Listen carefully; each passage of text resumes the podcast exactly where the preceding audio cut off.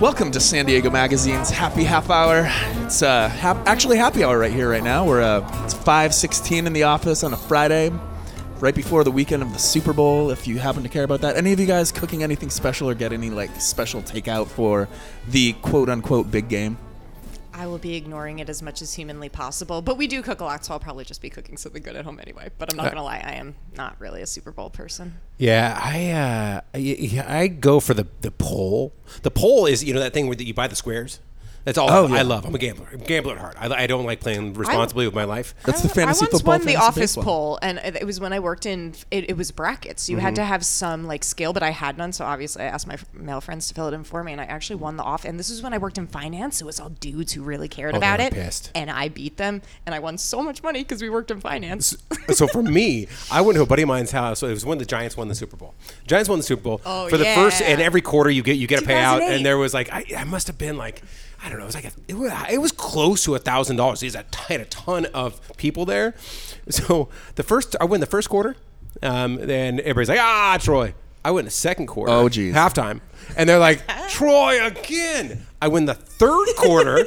And No then, one likes you anymore. and then it gets into the fourth quarter of this thing, and I'm looking at it, and I'm like, Jesus, don't make me win again. Like, I, I really don't want to win at this point. I want somebody else to win. And the score is like, I, I had like a seven and a three or something like that, whatever. And the score is like four and three. And I'm like, there's no way. Like, it was like the last play of the game. I'm like, okay, so somebody else is going to win. Last play of the game or second to last play of the game, he throws an interception, runs it back, and they're like, who is that? Who got, who got the touchdown? Who's got the score? They're like, it's Troy. I got put on the ground. I won thousand dollars from all my friends. For nobody else won.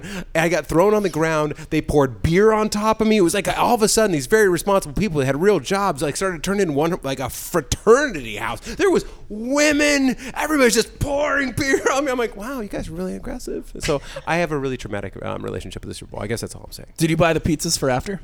Um, I uh, I I di- didn't because they bought everything and I brought over stuff. It was kind of a potluck. so you took their Jeez. money and bounced. I just took the money and bounced it. Yeah, exactly. Awesome. But it was at the house of the g- first person I worked at in San Diego, Kevin Kevin Hellman, and I helped Uh-huh. to turn his publication into something that was sellable, and he made a couple hundred thousand dollars on the sell of it. So I feel like he owed you sure me. did. Yeah. Yeah, Yeah. that's cool. And speaking about things that are sellable, we want to thank our sponsor this week, our amazing sponsor, because without you, we can't do cool shows like this. San Diego Community Power is your community driven clean energy provider. Believe it or not, they're a non for profit public agency. San Diego Community Power reinvests its revenues back into your community, and it serves and offers free customer programs that are directly informed by community input.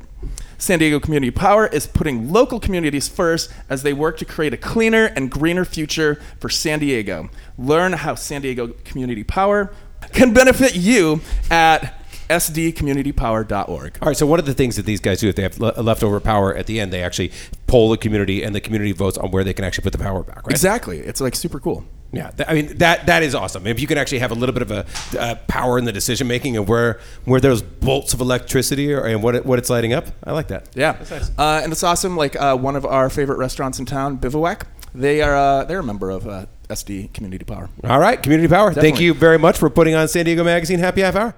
Let's tell everyone about who we have on this week as a guest. Oh my gosh, is this the biggest show we've ever done? this is possibly the biggest show ever. All right, so I consider you guys. This is this is a big one, and this is I, I've got deep roots with, with this person. Um, when I used to write about uh, music, who then became a farmer, I could sit here and talk all day about what he's done. He's won a couple Grammys, Songwriter Hall of Fame, a billion streams on Spotify. He was on Sesame Street, performed the role of Doctor Poe Matter on the Broadway hit musical Waitress. He went to Antarctica with Al, Al Gore to raise awareness for climate change. Amazing. Uh, he, uh, but the most important thing right now is that he has a new album out called Mystical, Magical, Rhythmical, Rhythmical Radical Ride. And this weekend, he's doing a really, really cool show that involves community theater that is our catering towards you know kids and adults who have underserved communities um, and communities that that uh, don't usually get the resources and support they need in the theatrical arts, um, whether it's homeless kids, a school of homeless kids, um, a school for a theater school, I think for um, kids with autism, you know, a few other great organizations from around. He's doing a concert with kids from those schools. It is Jason Mraz is here in the house. We are going to talk food because he is a farmer. He grows more avocados and sells them to Chipotle. He grows coffee, one of the only coffee farmers in California. He has been a food security activist. So we're going to talk food. So stick around, and we're also going to talk about Dancing with the Stars and things like that. Definitely. In the meantime, let's jump into some news and notes around San Diego. And I would like to dedicate this segment to someone special, someone dear to our hearts, our former editor, Marie Tutko. Because for a b- good year and a half, I swear that like 82% of all stories we talked about were fried chicken. Marie Tucko had it out for She- fried Oh chicken. yeah, Loved because she the fried was chicken. Oh, um, she was in charge during the era of all the fast food fried chickens yeah. and when that Yeah. all came down. Oh, Yeah, that's real. So, Jackie Tucko, take it away. All right, we got chicken. South Korean fried chicken is once again coming here. This time it's BHC Chicken, which is uh, one of the most popular South Korean chains.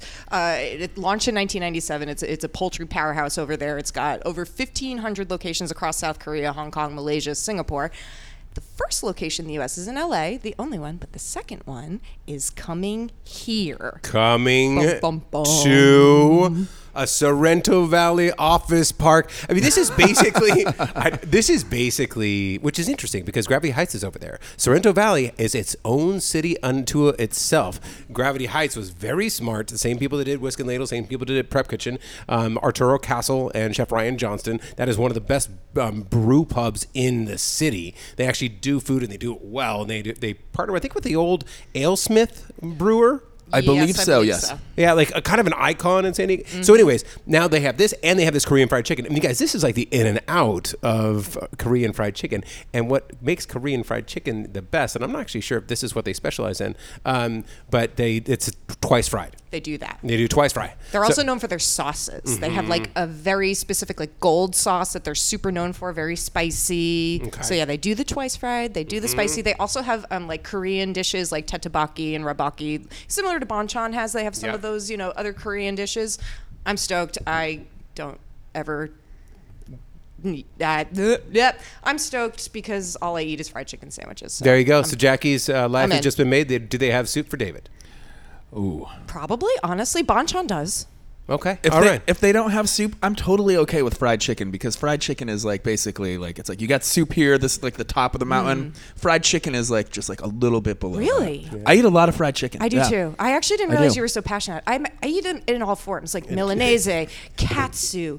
I love Jackie cats. said that to him. She Yeah. was like, I didn't realize. And it was like there was a deep serious, yeah. respect. There was a It's deep like- respect that came out of I didn't realize you were so passionate. We know so much about our dining scenes together. We're like, it's like What's a your bond. favorite fried chicken format? Chicken so- thighs with a little bit of chili. Yeah, chicken thighs. Oh, Oh, it's all God. about the All right. thighs. So BHC is the name of this place. It's coming to San Diego. Big deal. And then the second one is Is- more chicken. More chicken. Dave's hot chicken.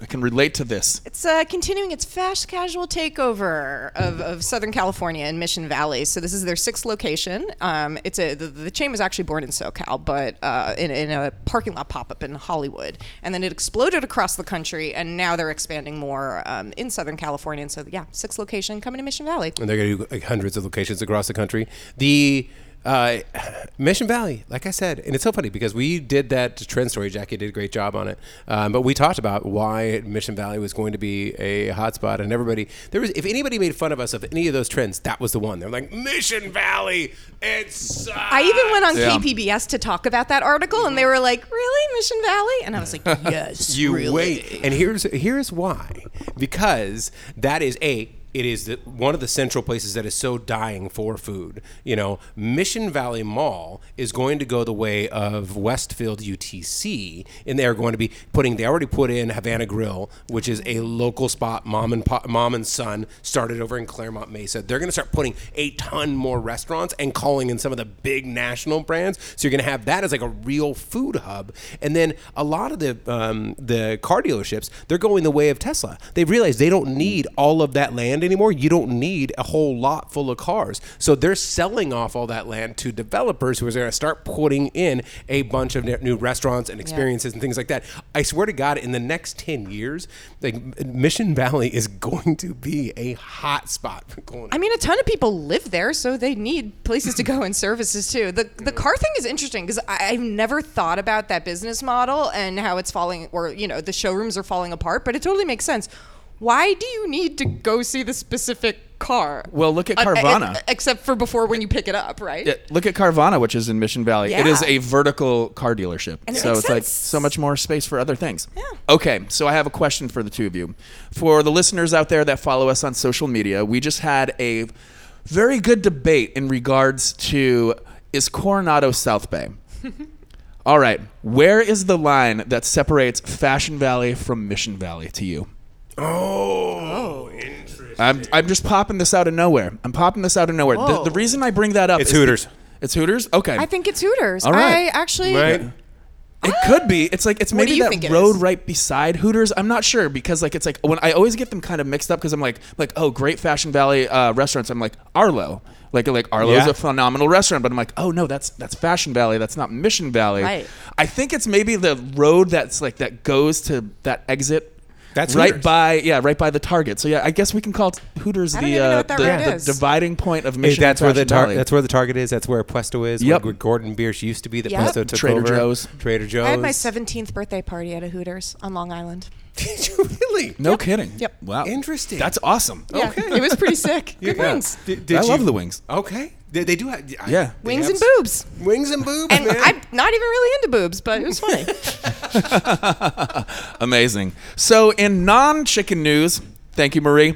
Uh, Finca in North Park is open. I just went and I actually tried to go yesterday uh, after going to the farmer's market, and I walked by and there was not a single seat available, so I did not go in. Honestly, I'm Good story, huh? I'm fucking thrilled to hear that. I love these guys so Yeah. much. So I wrote the first look. I went to go see it a few weeks ago, right after they finished the the main installations in the space. And um, I, we all have a long history with this crew: Dan Val- Valerino, Joe Bauer, Ricardo Dondish, and you know they all started together at JNI, came to the Hakes revamp, have done you know some other corporate projects in those um, you know office parks in the meantime. And now this is like their labor of love. Finca is the thing they've been talking about and dreaming about for years. And I know this because Dan and I have sat in various bars all over San Diego over the years and talked about this dream of his. Yeah. And and because we both share a love for Spanish wines and vermouths and sherries and that style of eating and also like small California growing. So we have like very similar interests and so this restaurant is just it's going to be great. They have um a, s- a tapas menu, just all tapas, but not like shared plates in the way that it's annoying for you and they're going to course it out. No, it's true, genuine Spanish tapas style. That kitchen is ready to rock and it is firing off as soon as orders come in. Like the way it's meant to be, the way that you would experience it if you were doing a tapas crawl in San Sebastian. Like Mm-hmm. these high quality, insane dishes from amazing chefs just coming at you. That's what it's going to be. Incredible wine list, over 100 bottles at this point. They have a bottle shop as well. Um, obviously I couldn't be more stoked. I'm just really Yeah, glad that they're no- open and it's been really fun to watch them succeed over the years. Yeah, I mean, uh, when she said Jay and I, that was Ju- Juniper and Ivy. So I mean, they've got these guys have. I mean, they've done a lot of great things in San Diego. I the vote of endorsement that I one of the ones that I kind of prize the most um, is well Travis Weikert, who's a, a friend from Cali. He, he's just just deeply deeply into the food scene, and he know he'll call it out when it's not not really good, you know. And he whenever he says something, um, and also. Matt Lyons from Tribute Love Pizza. Extremely Lyons. true. His opinion is gold in my book. Because he's not a bullshitter, and he's like, this thing is going to be amazing. It's going to be such a good restaurant. To that point, it's across the street from It's Tribute. I across the didn't street. say that, but it is directly across the street from Tribute. And actually, Joe and Dan, when I was in there, I was kind of like, okay, well, you're doing a Spanish menu, you're doing sherry's, you're doing, you know, it's as similar to Mabel's wine list. And then Mm-hmm. the convivial dining, it's similar to Tribute across, the, like, w- and he's like, no, no, no, we're, we're all in this together. Like, we Yeah. want you to come here and have a few bites and maybe pop across to Tribute, or maybe you pop over to Mabel's for a gin and tonic and a couple of their small Mm-hmm. dishes. And it's made, they're trying to, you know, build up the neighborhood and be in concert with everybody. And I know that it's not bullshit because they're all friends and, and Yeah. they've all planned this and worked on this together. So it's a real neighborhood moment. It's and, cool. And this Oh, is step. and it took so long to It get took it open. so that's why I was like, long. I'm like, oh my gosh, to see the doors open before is amazing. COVID. Yeah. And not only that, it's going to be open seven days a week. They said they truly want to be there for the neighborhood, and they also want to be there for industry industry staff. So they want to make sure Nice. Sundays and Mondays and Tuesdays they are open. nice. And, and this is this is is uh, step one, you guys, of an absolute explosion this year in North Park.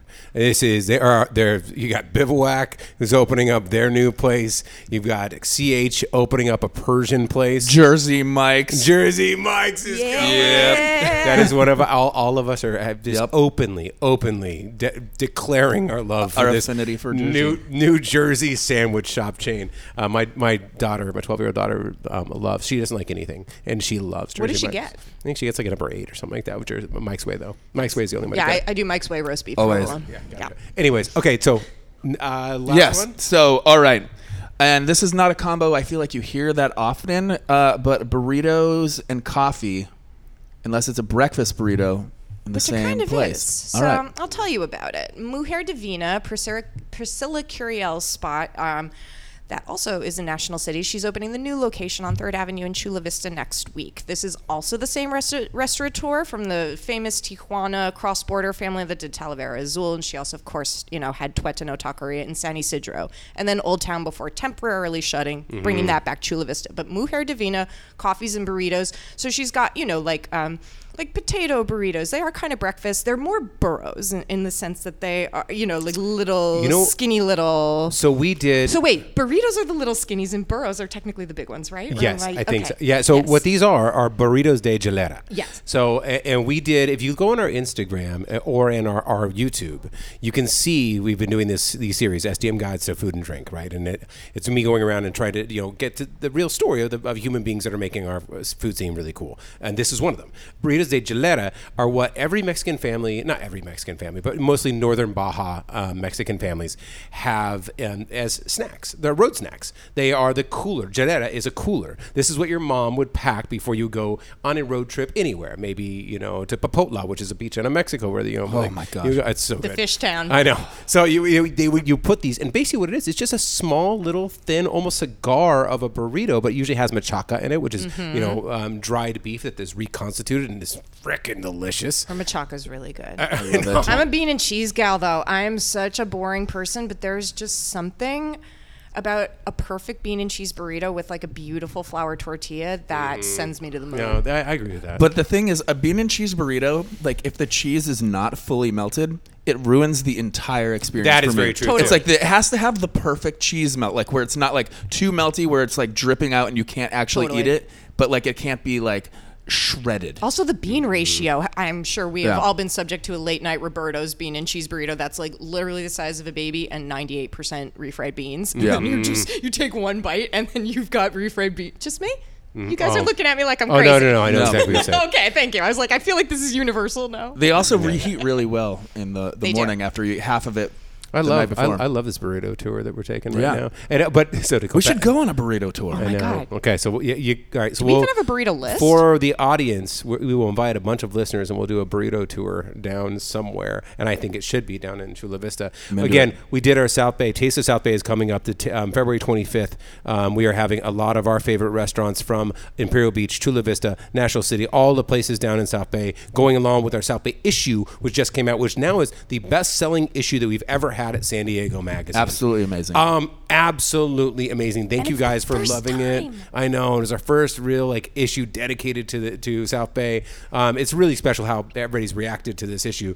So come down, join us there. But then Tuitano and Mujer Divina opening up in Chula Vista, Third Ave. We have a story in the issue on Third Ave that I went down and spent a couple nights there with Claudia Sandoval and Claudette Zapeta, and they kind of told me their favorite places. And it's all about like what's happening in the food scene on that iconic street. And so glad to hear that she's going to be part of it. That's amazing. And uh, you basically also uh, took away one of two of the marketing things I was just going to mention right there. But so, yes, Taste of South Bay, February 25th, brought to you by Novo Brazil. Get your tickets at sdmag.com forward slash South Bay.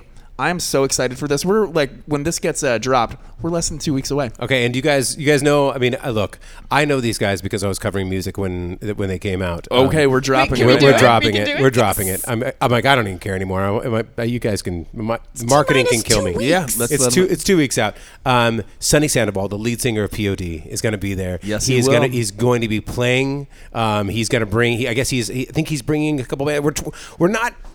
hundred percent sure who he's bringing with him, but I he's know. bringing I people can with just him. hear the bass line lingering in Oh, the my background. God. It's playing in my head right now. That dude. I know, and these guys were so sweet. I mean, I, I They're so awesome. So, anyways, Sonny Sandoval is Mm-hmm. uh, Youth of a Nation. I, I don't know if we can say he, he's playing because I'm not sure if he's Yes, playing. it. I, we can't say that, but he is Youth of the Nation Foundation is the beneficiary. is of the this as well. beneficiary. He's going. He's really helping us uh, with this event. Uh, his his, um, charity, his charity is is Good Works Foundation, where you know they help kids get into the arts and everything else, just like they got you know into it at an early age. Um, they're going to be our beneficiary. He's going to be there. He's going to be part of the event. I mean, it's going to be huge. I mean, so hopefully we're going to cool. hopefully we're going to get him to play. Such a nice guy. No promises. Zero. Cannot say that he's playing at all, but he is going to be there and is a beneficiary. I'll tell you a s- quick story about um, Sonny, Sonny because we've got Jason on this um, podcast. This is like my history in San Diego music. So I remember when I was working at Slam Magazine, which would eventually become City Beats. I was writing about music, right? And I wrote, you know.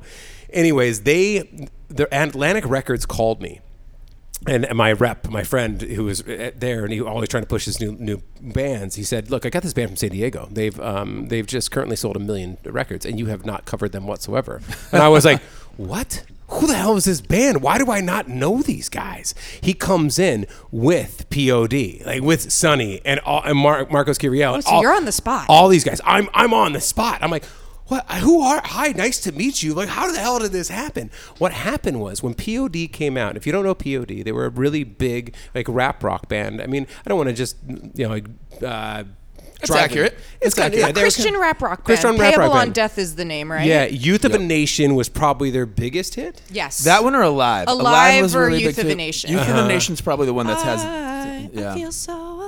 Oh Sing yeah, it, that's right. Jackie. Okay, so they're and they're from the South Bay, right? And so they could not get the ska was really big in San Diego at the time, so they could not get a gig booked in San Diego because they were doing this rap rock shit, you know. And and so they were like, okay, well, we're just gonna go on the road and we're gonna play in every single backyard that people let us, and they just like fought, chased their dream. And by the time they got back, they had signed to Atlantic Records and sold a million records, and no one in San Diego had even played I them. dig them, and I No. like rap rock better than ska. I'm just gonna say. Yeah. Um, And with their second album, when their second album came out, and I, and I was, I, I got behind them, I helped them out a little bit, you know. And their second album, they actually picked me up at the office and their Esca- new Escalade. Oh, that's cool. And they Nice. and they stuck in a CD. Remember those? I do. Uh-huh. Barely. Stuck in a CD, and they're like, "Let's drive around for an hour Oh, and that's listen to this cool as thing." hell. Nice. That's awesome. No, they are the coolest guys. Like I obviously don't know them, but I spent some time on Sonny's Instagram when I found out he was doing this, and like I spent a lot of time in the Mm-hmm. rabbit hole because that's what happens. And dude, he's just such a cool guy. He's got his head on straight. He's so positive. He helps Yeah. out so many people. He's just an earnest. I like. Yeah. He's just a Yeah. really cool guy. I'm I'm very proud that he's going to be there and that he's like still living here and doing I'm stuff. stoked. It's Yeah. cool. It's super, super awesome. So, yes, once again, get your tickets at sdmag.com forward slash South Bay. And You know what I love about you? what? You know when you do that, your your My eyebrows do Your some weird eyebrows thing? do Yeah, this. you do it. I'm like, You do- you do the here's my announcer radio eyebrows. They're voice. very Hello. sculptural. You you like have a radio face. I know. actually. I have a face for radio. I know. Are Thank you you. trying? sorry. I really appreciate that. Wow, Sorry, that's not David, what I you're a meant. beautiful man, dude. I think that, Fuck. you know. David, you really have more of a voice not for the full basically glass the, of whiskey the, I have, the yeah. closet. Like you can just stay in a dark room, and that's No, the I face meant you like have. you have like a dramatic speaking face. I do, I do. Maybe it's the performance Did I part. and save like, I that? Uh-huh. did, I did, I did act when I was younger too. So maybe there's a little bit of that. you? but you should see. See, now I'm doing it now. Now, now I'm like self-conscious. Like I need like Botox now just to make it so my face does not move. One of my favorite tweets that I've ever seen, I saw like a, a f- about four days ago. It said, "I'm gonna get Botox not to look better, so that my face gives me time to think about my reaction before." It's like it's like how I kind of loved wearing a mask because Yeah, people I couldn't love- see my reactions to stuff because I'm kind of a bitch. it's like Jeez. kind of like that. All right, all right. right. All Well, right, it's time to either go way. home. So I say it every week without my eyebrows moving. Um, Jackie puts up a blog post on san diego magazine.com every week, uh, diving more into this. It's going to be awesome. Uh, and then I also want to just remind you if you want to be super rad like San Diego Community Power, you should sponsor this podcast or you know sponsor our social media type things we're doing so much cool stuff troy's got this awesome series about food and drink that he's doing on uh, instagram like hit us up. We have really cool ways that we can interact with you, and I'm like all about all of them. But so email me personally. I will actually email it. I'll, I'll send you a digital autograph, which is called the signature of my email address. and And we'll give you access to the best Yes, storytellers but, uh, in San and- Diego County. but so yes, to back up what's, what Dave is saying is that look, yeah, community community power and Hannah's Gourmet and the people that sponsor us, like they help us pay for they help us pay for storytelling. They help us Yeah. pay to do what we do. So thank you guys so much. If you want to get involved, you're listening to this and you have a company and want to spend some of your marketing dollars at a place that actually works. I've seen the numbers on the back end. It's crazy. Absolutely, It it, works. absolutely works. we love our jobs. And we love our jobs. Let's grow this thing into something massive and cool. Be the next New York or Atlantic Monthly. Bu- I don't know. Yes. Name them all. Paris Review. But so email me, David M at sdmag.com, and I'd be happy, happy to reply to you and give you a phone call and all that fun stuff. We'll romance you. He, I, it- that was like romantic. Yeah, I was like, that was a date pitch. We're romancing. you. what I mean. That's what that's what you get when you sell a San Diego magazine. It's a full service experience. I know, and I love this that we're all talking about this openly about commerce. Like, yeah, if we're telling stories, man, you guys cool. could help us pay for them. That'd if, be great. if I we got do bills it, to pay. I don't know. if we do a Zoom, you get to see the, apparently the weird, awkward eyebrow movement I do that that's It's just not been awkward. talked about. It's beautiful. Dude, Oh, so you know He what's- loved it. It was I, I did. endearing. Yeah, Yeah. It, it is. It's a theater face. yes, know what I mean? exactly. Thank well, I you. thank you, thank you very much. Okay, so to introduce um, our guest today, you know, I could talk about the many things that he's done. Um, it- we ha- we would have a 19-hour podcast. Um, so I'm, I'm not going to do that. I'm going to I'm going to tell a personal story. I was right about music. This is what I first did when I came back from Chico State with a poetry degree and the like least employable college graduate in 17,000 years. I was writing for a music magazine and, and I got a call got a phone call from one of the most you know somebody, somebody i really respect and one of the most accomplished people in san diego music scene in southern california's music scene in the country's music scene and he said hey look i got this kid that's staying down at one of my places he's going to be playing at a little coffee shop called O- java joe's in ob he's going to be doing an open mic will you go down and check him out and i said that sounds like my worst nightmare. Right. That's I, mean, I, I really do not want to go to an open mic. I'm like, please, Bill, don't make me do this. This could be terrible, you know. And, but it was Bill Silva, and Bill Silva has done a lot in the music scene. Anybody that's been around for a long time, he puts on some of the bigger shows around, and he just guides people's careers. And you know, he's, he's been kind of a maven. And he said, look, I, I, go check this guy out. So I went down to Atu OB, and this kid, um, a little skinny, um, gets on the microphone, and he, he's you know real down home, you know, mellow and opens his mouth and that was the single most beautiful voice I have heard in my entire life up until that moment. And I'm not kidding you. I, I, I watched it. I was like, why am I here? I'd rather be at a punk show at the Casbah. And I looked, and you opened your mouth, and I went, holy shit. Oh man! And it was, everybody, this is Jason Mraz. Jason, welcome to the Thank studio. you, Troy. Welcome. Thank you for that introduction. That was fine. And you know, I always wanted to be a little punk. I wanted to be a punk artist, and I, I was okay with my songs being long and weird and not the typical pop format. But I eventually caved to what my audiences wanted, and it, and it I grew as a songwriter. But Li- Life is a, a series of cavings. you know, it, it- it really is. Mm, You know, it's kind of like folding bread, really. You know, it's like we're gonna just fold it over. It's gonna f- cave in a little bit, but then give it some time, and it's gonna rise. It's that's It's exactly. gonna rise. I mean, I'd say you you did okay with the singing. It's With fair the- to with, say. with the bread and the Yeah. bread and Yeah, the singing, it's it's fair to say. yeah, both. Yeah, Yeah. I want to. We, uh, we we're going to talk about what Jason is doing coming up in the next week, and everybody should go because it's going to be an amazing show, doing a lot of things for communities in San Diego. But uh, let's talk a little bit about those first um, OB days. You know, people who have followed music. I mean, obviously, people followed your career, but you know, people who have followed music in San Diego remember Java Joe's. It was our CBGV of folk music, yeah, right? You it know, was. Uh, what were those days like? Oh, we're the best because we had amazing singer-songwriters here in San Diego, but Java Joe's was also a national stage. You'd get you get these underground troubadours that were s- you know on the circuit all around the U.S. that would pop in, and I was working the door or running sound, loitering in there every night and waiting for my opportunity to shine, either in an open mic or eventually a songwriter night. You were working the door. You were working. Yeah. No way. No way. Yeah, I was just hanging out. Like I just was trying to soak up as much information as possible. I didn't have a day job. Mm-hmm. Yeah. I wanted to be on that stage, you Yeah. know, and earn the trust of Java Joe and build an audience myself.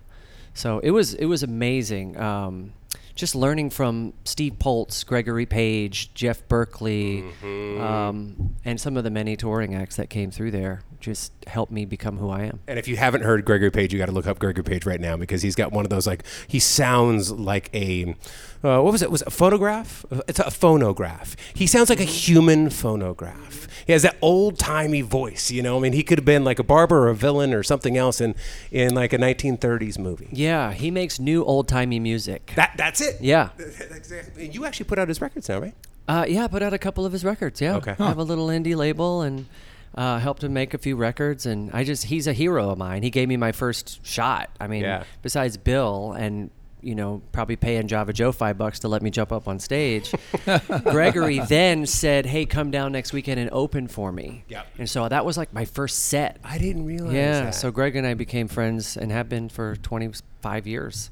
I just saw, and that's kind of one of the, one of the things I've loved about watching your career is that you've brought back the same people that were there with you in the beginning. It seems like there has been a, a just a coterie of friends, you know, that that stuck together. And, and obviously, as you go on and your career tr- um, you know progresses, and you can win a couple Grammys, and you're you know on Broadway, there's a chance that that that group splinters. But it seems like you always come back to center. Yeah, there's a core group of people that took me in. You know, I was just traveling around the U.S. looking on an adventure when I met Bill Silva in a hotel room in Las Vegas. That's what I heard. That's he. I, Bill called when Bill called me. He said he's like, he's like. As somebody said, I had to go up to this. He this kid was staying in a hotel. He was kind of on a road trip, and he said, just give me, you know, give this kid five ten minutes of your time. And he, you know, it, it was in a hotel. You just strummed your guitar and you started singing. Yeah, I was singing to a room full of strangers and just having a good time. And then Bill, you know, kind of cornered me. He's like, "Who are you? What are you doing?" I was like, "I don't know. I'm just kind of looking for an adventure." And he kind of saw me as like a homeless, at-risk youth. right. and thought, well, hey, come to San Diego. I've got some friends like Mike Andrews had a recording studio here, Yep. who's now gone on to score big things. And Yep. uh, Mike took me in that first weekend and recorded some of my songs. Gave us all some feedback, like, look, he's good, but he needs to write songs and he needs to get experience. yeah. So then I just immersed myself into the coffee shop scene here for about three years straight before we then started to look for an album deal and, and have bigger shows. That's awesome. So I, yeah, I was no one yeah. met Bill and came here and like just used you know San Diego became my my workshop where I learned where it became my college. Yeah. Exactly. Everybody needs that real life college, and you got to Yeah. loiter in it. So there was a core group of people too that I didn't have a car that were would drive me to my gig or that would be in the audience and help me collect email addresses and build up a following or they'd bring their friends from high school because I didn't know anyone here. They were the original AI. Yes. Okay. Yeah, Right, like exactly. real The human orig- AIs. Real human AIs. yeah. And so, you know, they're now they're still on my team. They're people that came with me on this journey. No yeah. shit. When was the first time? Because I, I remember, um, obviously, the first time was when you were on, when you were on Fox Rocks, because that show was legendary. Um, Yeah. Legendary. I have the VHS copies. Uh, for those of you who don't know, that's a little inside baseball. There was a TV show that we hosted way back in the day, 2001, 2007. And Jason was he was just starting his career out, and he was he was awesome. And you know, he came on. I think he had a backwards cap. Your dad came out from Mechanicsville, That's Virginia. right. Yeah. Yeah, he was there at the at the studio, um, and I have the VHS tape too. Um, but the what was that first moment for you? I still remember when Jack Johnson. Um, I was lucky to be the MC of Street Scene one year, and Jack Johnson's first year, um, and he he just is kind of starting blowing up, and he they put him on a side stage, and all of a sudden when he started just about ready to go on, ten thousand people descended on that stage, and Jack turned around, and I was side stage, and he looked around, and he goes. You could see he was just that was the moment his life changed. That was the moment that his, his like he goes he turned to his band and he goes, "Holy shit!" and he kind of took a deep breath and he turned around. You know, was there a moment for you but like that? Was there like I mean, whether it be A- Atlantic Records calling you or Bill or, or I don't know. Mm. Yeah, I mean, there was a lot of those little moments, Yeah. and each time that those moments happened, my life would change again and change again. Uh, right. and it's continuing to happen. I would think, okay, it's definitely not going to change anymore. This is as good as it gets, and then something else happens. I'm like, holy shit, I'm actually doing. still this? doing this. I'm doing this. Um, yeah, I think the biggest one for me, very early on, we had, I had been doing three plus years of, of coffee shops, and I had a little act, and my first record was uh, on the horizon. It, we had made it, but it was getting ready to come out, and I was playing a side stage at the Gorge Amphitheater in Washington. And now, when they say side stage, we're in the parking lot. It's a Yeah. parking lot stage. You're on a pickup truck. Yeah, it's down the basically gorge. just a just a little riser of plywood. We have to put the whole PA together. We have three days to play the parking lot for the campers, people Okay. camping out. Yeah. First day, we spend the entire day just building the PA. We don't even get a noise made. I think I played one song, and I said, "That's all the time we have," and the audience yelled back, "Thank God!" so it wasn't a good start. Oh my gosh. Yeah. Yep. And uh, then, so the second day, we're out there, we're jamming, we're rocking. We've got a small crowd, you know, and this is up in the Pacific Northwest, so I, I didn't expect them to know me. Sure. But luckily for us, Dave Matthews came Ah. out. Hung out at the side of the stage, which of course he just attracted the audience like flies, right? Yeah. Um, he and was your honeypot. he was, and so then he Mm-hmm. he signals to me, "Hey, can I use your guitar and jump up there?" And he jumps up on our little stage, plays the guitar, sings some songs. When he finishes, he hands me the guitar back. Now we've got a huge audience. Yeah. huge audience, and not only that, Rolling Stone snapped some photos of the moment, and DMB fans across the country see this moment and they think, "Oh, Dave endorses this kid." Absolutely. And after that, my shows like doubled in size. We were getting club offers all across the country, and then eventually we were opening for Dave Matthews. I remember this because I was a big Dave Matthews fan and I was a big Jason Mraz fan when I was younger hey. and like when, when you were first starting and I remember all of this because I went Yeah. I was on that tour that you opened for Uh-huh. and yeah that actually is what led me to you so Wow. this checks out. Yep, yep. what? And I'm not gonna say dumb luck because he came over to check out your music. He liked what he saw, and it didn't. You know, he wasn't the one that yelled out "Thank God." That's right. You know. that's right. yeah, so his endorsement definitely like just kick-started the machine. You know, we were already planning to have a machine run. Yeah, but yeah. His endorsement and his fan base really Yeah. bre- breathed a lot of life into what I was What, going to do what you the are, next couple look, of you- it years. seems like you chased it, that kind of experience too. I mean, you, you're from Mechanicsville, Virginia, and you, and you go, you just go, start going across the country. Yeah. you know, you, you started in musical theater, you, you learned how to sing. Yeah. you know, you had a musical talent, obviously, and you just Yeah. kind of, I'm going to go to a hotel room and I'm going to sing for these room full of strangers. I'm going to go to San Diego. I'm going to throw myself at this Absolutely. coffee scene. I'm going to go onto this stage, build my own damn PA, and have somebody yell at me that I should go home. And then Dave Matthews is going to come over That's and it. start my career. That's it. Yeah, I mean, I worked other jobs. My dad was in construction, and then he was a mailman, and I worked both of those jobs. I was worked for him, and then I also moved to the post office. Yep. And I didn't like the hours or the labor of know. either of those jobs. And I, but I knew what I would get if I were pursuing music. I Mm-hmm. knew it would be, you know, a nightlife. Yep. And that's what Willie Nelson says. You know, it's it's my life that, That- nightlife. and that is, I Ooh. know. And so I chased that uh, for the hours, but also for the entertainment, you know. Um, so I I had no other plan. I was going to do this in some capacity. And that was, and, and that's really, and I think That's any, when it works. That's, Yeah. And I think anybody at this table, I mean, Jackie being a writer, you know, David being in a band as well. And if you're going to chase something creative, and um, me being a writer and doing some TV, you know, it's it's in you. You got to, you have Yeah. to do it. You also can't have the fallback because when you do, you're gonna take the fallback. Right. So you have to put your whole thing into it. Like this is the thing, and it's gonna work because if it doesn't, then I'm just gonna die, and That's that's right. the only way that it works. you just got to burn all your bridges. yeah. I've only got one Exactly. path forward. Did you have um, like talk shows or magazines when you were a kid? oh yeah. Did you publish your own zines? Oh no no no no. Al- No. Although I published my own poetry, I would actually like when I was eight years old. So I used to read the dictionary. Okay. You know because I was just a huge huge nerd. Okay. You know, and I would star the things. You know, the words that I had actually memorized, and I could recite with my mom because my mom. You know, the, we're always chasing our you know the um, validation of everyone in our lives, but especially our parents. At least for me, you know, my mom. Anytime I would s- use a big word, anything that was over like two syllables, she'd be like, "Ooh." big word. And I just remember the her the look on her face. It made me feel so She loved the big word. she loved it Oh, so great. much. Yeah. You know, and I was just it made me feel like I was I had, you know, value. You know, so I started reading the dictionary and I would pu- I would just type out these terrible terrible poems. I mean, they were just awful and I'd give them to everybody in my family and I'd be like you're welcome. Oh. You know, Yeah, They were yeah. like this is great. Yeah. Oh. Thank God. Go home. so, all right. So, anyways, I wanted to get specifically off the top, and we'll talk, you know, kind of meander here through food and just this is a random, weird, wild conversation. It'll go down a bunch of different rabbit holes. But I want to talk about Kaleidoscope because I think this is a really cool thing that you're Cool. doing. Yeah. Um, the Jason Mraz Foundation that you started has given um, a lot to food security, um, underserved communities. Uh, You tell me, actually, the, what your mission is with Jason Mraz Foundation.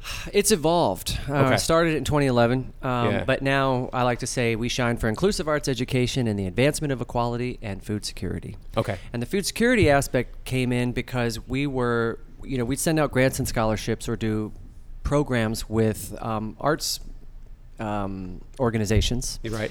both in Virginia and in San Diego, my two homes. But then, thanks to the pandemic, I shouldn't say thanks, but um, that helped us have a national outreach. Okay. Because we couldn't be in the classroom, so we thought, why not just find out virtually who needs some support? Got it. But the more we went into classrooms, we realized those um, those dance rehearsals, those music lessons, they also had a food element to them because those in Right. underserved communities, when you're going to an Sure. after-school program, you might also be relying on the snacks that you get. Absolutely. You know, so we made sure to build into not just giving grants and scholarships for musical equipment, but let's put a little extra in there for the hot meals Yeah. that are so important to We- I mean- nurturing tomorrow's artists. having having worked in food for so long, I mean, we you see, you know, a how much hunger um, is uh, affects the United States. It is not this random thing, and it's interesting. And I don't know if it's a myopic. It's it comes from a sense of of I'm just lucky. I'm lucky. I'm blessed that my dad was, you know, had the job that he had. That I never had to worry about my next meal. So you, you, I saw it as a very rare thing, you know, and it's not rare at all. Mm-hmm. I think there's something like 39 million kids in the United States that do not know where kids do not know where their next meal is coming from. Yeah.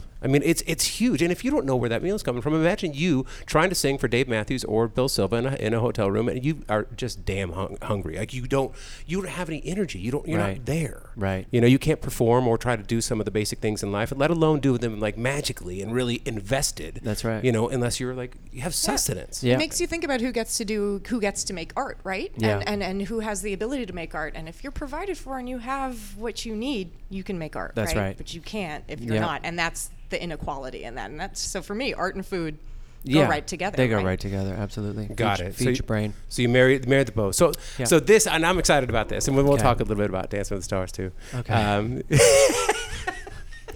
I'm sure. I'm sure it was all the things. All Yeah. the things. I, having I, I've seen a lot of these TV shows, you know, that are Yeah. competition and sequestering and all, all that, and it's a lot of work. Yeah. It is. It's a lot of. I'll just say I I had to eat what I ordered. It's a perfect way of saying it. Yeah. And that's what I've been doing all my life. And- Yeah. Mm. and the um, so, but this show on the 17th and the 18th. Yeah. So you are you're going to be performing your songs with how many different arts organizations that are focused on you know bringing kids who a are from underserved communities, LGBTQ plus, um, eh, with kids with autism is one of the groups. Mm-hmm. Um, there's uh, kind of explain what this show is going to be. Um, so yeah, uh, it is still a concert. Yeah. You know, you still get all your favorite pop songs from top to Sure. bottom. Um, but the band and I, we're kind of in the back, and the stage is filled with young performers, uh, actually performers of all ages, um, showing us dancing, acting, playing along with music with us. Um, and it originated a little over a decade ago in Virginia um, in an after-school program that I was in as a young kid. Um, I'll actually back up just a tiny bit. I was in an after school program very similar to all these programs that we're working with today. And it was fun for me. I got to learn acting, dancing, improv, singing. It was just another opportunity to perform. Yeah. Then, as a young adult, I learned that those programs were made possible by donors. They Mm-hmm. were, uh, you know, my mom couldn't afford to put me in those schools, but I got scholarshiped by Yeah. those schools. So then it became important for me as an artist to make sure I'm putting back into those programs so Yeah. that kids today don't have to worry about tuition. They can just go and learn how to dance, they can go and learn how to sing. So that's what the Focus on your foundation next step. provides. We Yeah. provide provides grants and scholarships so that kids have free access to just pursue their artistic curiosities, right? Yeah. Well, Kaleidoscope is an, is the next step. It's an opportunity then to take those programs onto the performance stage. Yeah. Because every one of those artists wants a chance to perform. Oh God, how, how good those! And Yeah. you said it's not just kids, but imagine the kids how good that feels. Oh, it feels great. Like that's what I wanted as a kid. I wanted stage time. Yeah. And to get better, you need stage time. You need hours. You need your 10,000 hours or so, right? So Kaleidoscope is an opportunity to per- to practice performance. You've got a full-blown professional stage at the California Center of, Perfor- of Arts in Escondido. Yeah. Professional lights, professional sound, professional band. We've got it all. Uh, scripted show, somewhat. Yeah. Um, and everybody gets their opportunity to shine and feel it and feel nervous and overcome the nerves and to, to put together a piece of content that you know they had to work months on to to deliver and we know we're not striving for perfection but we're just we're there to do our best and have a lot of fun and these programs sharing the stage they may have never met because they're on different sides of san diego they're in different um, niches of art so now we get to watch you know the Ti- tierra caliente folklorico which is folklorico dancing um, kind of traditional mexican dancing Yep. with the big beautiful dresses get to be on the stage with wheelchair dancers organization who is giving us cha-cha ballroom and bollywood dancing you know who is also on stage with a step beyond from escondido who is giving us this beautiful contemporary and jazz dancing and then we've got tap fever studios from pacific beach who's giving us tap dancing you know and all all to you know this stellar band that I put together in the background. That's that's some local musicians plus Raining Jane, who I collaborate with for years on my albums. yeah. Um, so it's a fun show that just gives kids an opportunity to have that stage time. And it originated. I wanted to say this a little over a decade ago at the school that I went to, an after school program I went to in Virginia, and one of the teachers noticed that not all the kids are being cast in these shows. Mm-hmm. The kids with special needs are usually put in their own category Yeah. in their own show. And she's like, we can't have that. Like, we need to create the kind of show where anyone who wants to be a performer is qualified to be in this show. Exactly. You know, know, so we've got beginners, we've got professionals, we've got those who want to dance for, as an activity, but we've got those who really want to pursue dance for the rest of their lives. Yes. You know, so we get this really beautiful mix of of talent on stage. I, I, I'm, I- I'll ask all you guys this. Um, one of the most moving things I ever, because I started writing about music when I was 18 years old, and you know, I was able to, you know, do some stuff for Rolling Stone and Spin, and go to go really experience, you know, kind of get some un um, access to music that I wouldn't otherwise have gotten if I wasn't writing about it, right? And one of the things I got invited all every year down to Bridge School Benefit. Mm-hmm. A bridge school, school benefit was the most moving, emotional experience I'd ever had with music. You know, because it's Neil Young and Neil Young, um, Neil Young's kid. I want to say, and I could be getting this wrong, and somebody correct me if I am. I want to say, uh, is deaf. Um, he has a couple of um, disabilities. You know that this school, you know, was uh, helping kids with those same disabilities, and so he would invite Pearl Jam down, Ministry. Um, oh, who sang "Fade Into You"? Mazzy Mazzy Star. Star. Mazzy Star. Mazzy Star was there. The Indigo Girls. The first time I ever saw Indigo Girls. Um, but it was, and all the kids, all the kids were on the stage. Indigo Girls in Ministry. Who- On eh, the yeah, same stage. same stage. Just checking. I I, Me like know. the mix. too. And- I actually and, like both. and they all the kids were there, and you would see the parent and the parents were there with them on the stage too, and you would just see like, you know, them to like have this entire concert for them, you know, and to be included. And again, that's what we're talking about is inclusion, right? Yeah. You know, and to be included, it was just one of the most emotional, emotional things. I, mean, I sat there and cried through ministry. Mm. I never thought that ministry was going to make me cry. Yeah. You know, but it did. Wow. And I remember. Ministry has made me cry before. Happy tears though. Yeah. And I remember, um, I even remember when the Indigo Girls came on. Yeah, I was like, I do not want to listen to two folk w- women sing. I'm like, this is stuff, you know. I'm like, I, just not for me. I'm sorry, Wow. you know. And they, s- I started walking um, to the left to go for a beer, and they opened their mouths, and I had a Jason Mraz moment. I was like. Holy like it happens crap. to you a lot. I know. Oh, I need to stop judging books by covers. You know. Anyways, yeah. So, um, yeah, that's kind of sounds like the same kind of experience. You know, I mean, actually, actively involving the community and a community that is often underserved, under you know, is not included in theater performances. That's right. And some damn good pop music. That's like you said. some- hey, there you go. yeah. Um, what was the most moving show that you ever had? Oh, I've had a few, but my dad works in the music industry. He makes wireless Oh, wow. microphone, sound equipment, mixers, all wireless. That's his Cool. thing. So I was very lucky. I grew up around a lot of really cool music. I have two quick ones. I'll keep it very short, I promise, but they're worth it. Yeah. So the first one, when I was six, I was a huge Paula Abdul fan, and my dad did the sound for Paula Abdul. And so again, I was six, limited consciousness, and I was watching. I grew up in New York, Regis and Kathy Lee, and she was the guest. And my six-year-old brain, I go. Paula Abdul's in New York. We live in New York. That means she's here and I'm here. So why the hell am I not seeing her? And my mom goes, "Ugh, of course, precocious kid. My dad already had it all locked up. He had backstage passes, front row Wow. seats, and Color Me Bad was the opener. Again, I was Whoa. six. Yes. So Okay. I'm front row with my dad. I wanna sex you up. The primary color back. That was my first concert, and it did change my life. Second one, my dad did the sound, f- has done the sound for Aerosmith for years. And uh, when I was a senior in high school, it was the Girls of Summer tour, and they came to Jones Beach on Beach on Long Island, and. I was like, I have to go. Can you do it? My dad's like, it's last minute. I can hook it up. But they said there's a condition. You have to deliver something for me. And I said, I can do that.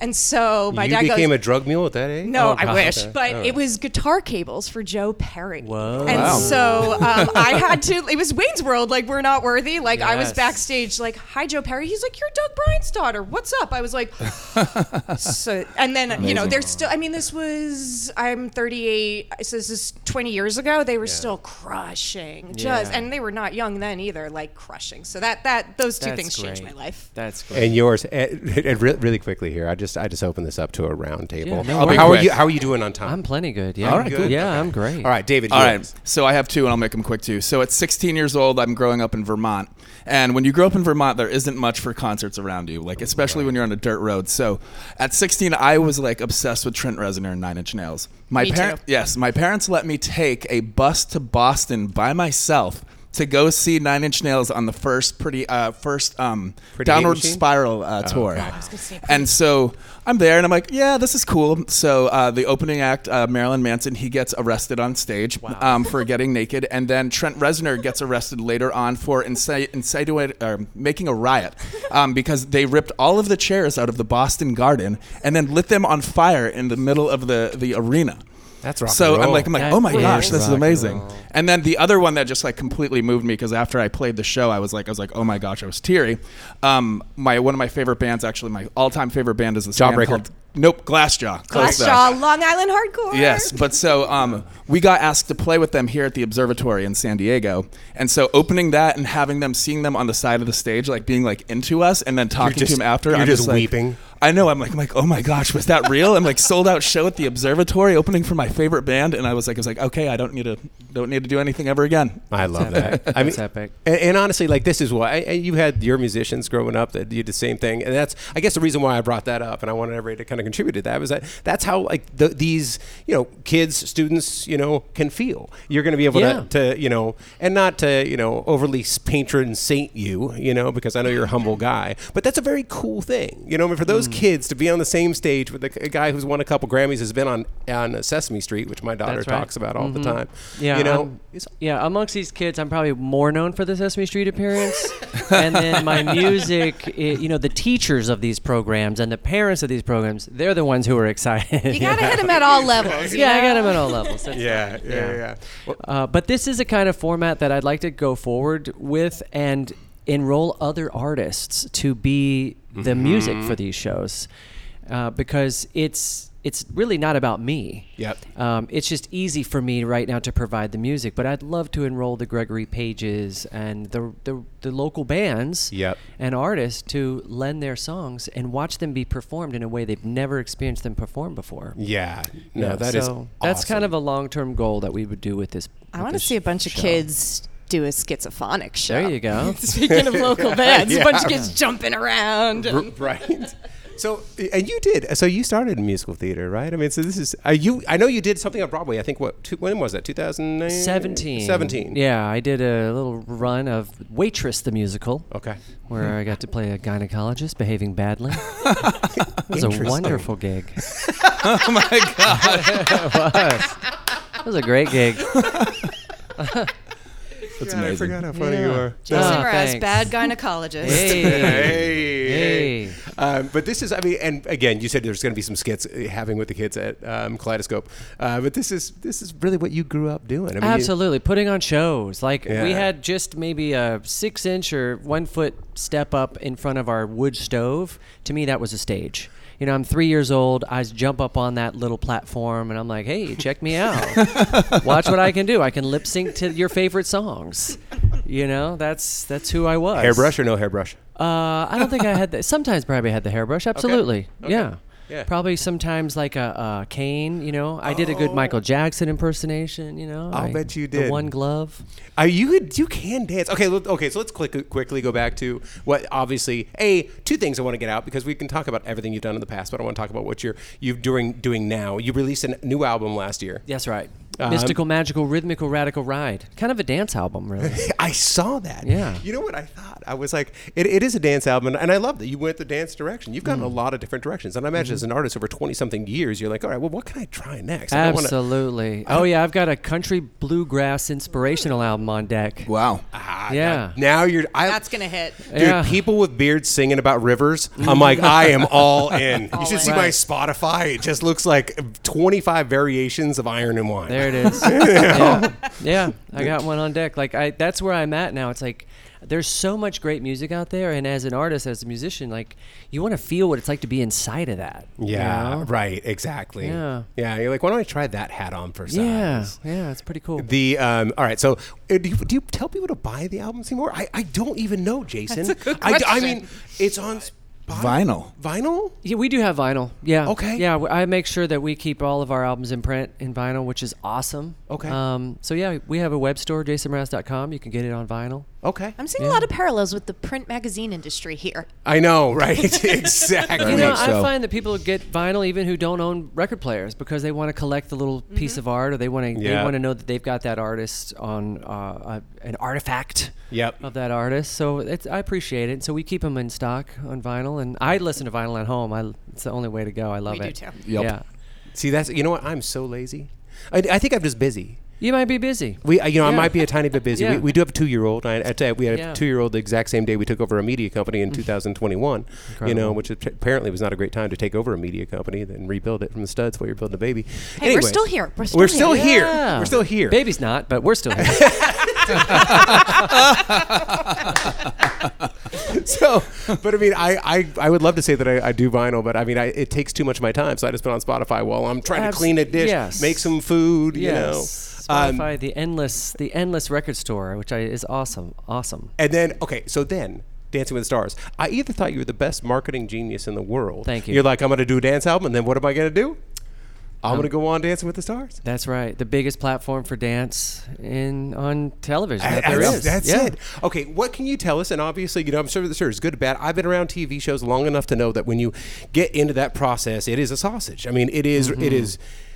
It, it, it all looks beautiful on, on TV once they get it done. Once the editors, there's That's a lot right. of waiting around. There's a lot of this, a lot of that, and you know, Yeah. how was it? It was a one. It was a wonderful experience. Very collaborative with all the different creative teams from wardrobe, who makes all your clothes from scratch every Yeah. week, to the visual and camera team who help you really shine. Yep. You know, you get to work with them. Um, and, but when it really comes to creating the dance, you have one partner, and she's a pro, and she choreographs the number, and teaches me how to be a professional in six days to learn a brand new style of dance and we drill it. We drill that dance over and over again. And I was hating it. I've never done a lot of athleticism in my life. Sports balling.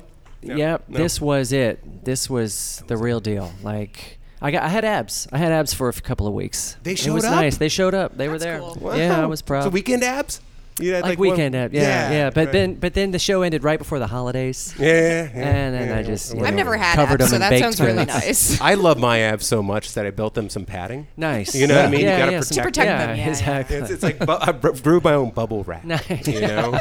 Do they have like a? That's a good one. Do they have like a super stretching regimen before you go dance and whatnot to make sure you don't like pill a hammy while doing like a, I don't know, Nope. dance move? No, no, there really was nothing. They're just like, okay, they, they kind of you're in the room, they lock the door, and you're you're you got to learn it fast. Um, So they they called me a couple of years ago and asked if I would do the show, and I said no, No. I wasn't. It didn't. But so but then I make this record, and it's all about dance and. Because some subconscious in me continues to sing about it, and of course, I'm in front of audiences a lot, and you're trying to encourage the audience to get up and have a good time. Yep. But I realized like I actually need to understand what dance is to Yeah. really pull this off. And we were looking at how we're going to unroll this record and what kind of promo are we going to do. And I said, "Well, I do have the phone number of the Dancing with the Stars who called me last year. Let me see if they'll take me this year." Um, And so I called them back, and they Mm-hmm. Yeah. said, "We'd love to have you." Oh, shit. and it was a perfect marriage. They let me do my own song Yeah. twice in the season, the opening number and the finale. I got to do my own song, Awesome. my current single. Plus, I got to sing with the house band some weeks Yep. and be the vocal on the track I was dancing to. Yeah. Um, it was incredibly collaborative, so encouraging. I learned so many new things. And then it gets to basically dovetail into this kaleidoscope where I'm working with five different dance organizations. Right. And I've done this program in the past many times. You're gonna kill these kids. I mean, you're gonna you're gonna put them through a regiment of like six days. Well, no, I'll tell you what. They, yeah, no, they're putting me through it actually.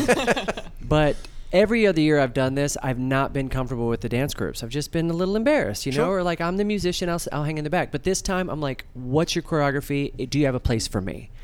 And so now I'm dancing with these groups, Awesome. and it feels amazing. and so Dancing with the Stars really gave me some confidence that I had been missing this whole time in my music career. I'm calling bullshit on that a little bit. oh, really? well, well, You know, I'll tell you though, I danced in a comedic way before. right. You Yeah. can- you have moves. I've seen them. Yeah, but I would put humor in the front Right, to protect right. me a little That's bit how to I do it. soften it. Yeah. The Elaine dance. yes, exactly. and so But now it's genuine. now it's genuine. All yeah, right. now I can do the humor, but I can also do the That's big. You know, the professional content a lot as of well. people don't feel comfortable moving, and Well, even hu- if you're up on human, stage a expre- lot. human expression period is hard raw human expression i mean putting yourself out there Yeah. you know i mean i do h- a comedy online or you know humor online that's kind of what i during the pandemic it's kind of how i blew up my social and was able to actually kind of make a, a, a living through the pandemic because Mm. people paid me because my social got big because my, my humor you know and so but t- people ask me to do it you know, on stage and i'm like i no i don't have the guts i can't do it you know Ah. but because you know it's terrifying but once you can finally do it and like you know dance with intention and be like i'm not trying to be funny i'm actually trying to dance and that's okay Moving and is so letting it go. self-conscious. It's so it's it's it's your body undulating and everything can Yeah. see it and everyone and it and it's a reflection of how you feel about yourself. And so for me it's like, oh, everyone can see how I'm feeling myself right now and I think for Yeah. me that's really vulnerable. Yeah. Yeah. Yeah. all right so you're gonna you're gonna be vulnerable then Very. okay good Yes. Good. Okay, so let's switch. Obviously, this is food podcast, so let's get into food before I keep you here for 17 hours. Okay. No worries. So let's let's talk about how you got into food. I mean, obviously, hey, hey, I want to know why you stayed in San Diego, and I think it kind of leads into it. Um, why did you stay in San? Why did I stay in He's San looking Diego? around outside? I It's, know. it's That the is- tornadoes. You know, for a stayed for lot the of orcas. people. Yeah. It's I mean- next stop LA. right. it's it, I like that it's LA adjacent, but I don't have to live in LA. Mm-hmm. Yeah. I can Amen. just get there by train or take a quick quick day trip. Yep. Uh, but yeah, I'm looking at a wall of San Diego magazine covers, and like every third one is a beautiful setting I- uh, in I the know, environment. I know. And I grew up in Virginia, which was beautiful, but we have all four seasons. Yeah. And three of them are kind of bleak. Uh, and uh, here, I was just blown away, and um, that was it. It was mostly the environment, Yeah. but also it was the people that I met right away. You know, ha- had had Bill Silva been from um, Dakota, Tol- Toledo. or Yeah. Toledo, yeah. I might have been part of the Toledo music scene. Sure, You know, yeah. So it was really the people that that brought me here. Yeah. and, and obviously the weather held me down. and kept you here. Yeah, Yeah. And, and obviously San Diego is one of the we we talk about this all the time. You know, and San Diego is one of the foremost you know growing regions for the United States. We have more small small farms per capita Mm. right. than any county in the, in the world. Of course, a lot of those are decorative fa- um, flowers, but if we have a lot a lot of food. Now, this you have Moraz Family Farms. That's right. This is I mean, it was just your home to start. That's right. Right? Yeah. You're like I am gonna I'm gonna turn everything I own into and into a working farm, which I imagine was no small feat, Jay. It was no small feat. It started as a hobby. It Yeah. started because I bought a house out in the Fallbrook area, and it, by nature of living in that area, it came with avocado trees. Okay. Not because avocado trees grow wild in the area, but because Right. the the farmer before me planted them Yeah. probably around the same time I was born, like late 60s, early 70s. I was Yeah. born in 77, but the trees were probably planted in like mid 70s. Yeah. So I basically inherit them in 2004 by buying the house, and through the the hobby slash um, duty of being the homeowner, uh, you have to water them and feed Yeah. them and prune them, and co- luckily you get the the abundance of avocados. Sure. How much guacamole did you eat those first couple Ooh, years? gosh, a lot. and then eventually you're like, screw the other ingredients. Just crack open the avo, Some lime, some salt. some lime, some salt, some some other oils, some chili, whatever. Just Yeah, mix yeah. it. And then I'm getting into honey and banana and making it sweet and adding cacao Oh, you and got making weird with avocados. making chocolate mousse with it. Yeah. Yeah, all kinds of wonderful things. Um, but I credit to, I credit the avocado to how young I look. Yeah, those oils, those essential Yeah. oils. I mean, absolutely. I think you could do a scientific experiment on me. Like, what happens if you eat an avocado a day for 25 years? You know, that's That- kind of who I am. That's it. Yeah. Yeah. I mean, I mine. Um, I worked with a makeup artist on Guys Grocery Games who said, um, she, a- as she's doing my makeup, she says, "You know, you are the greasiest um, mf'er I've ever met in my Oh life," and I'm like. Thanks, man. I'm like, I, I think I'm just highly insulted, and that's really cool. Thank you very much.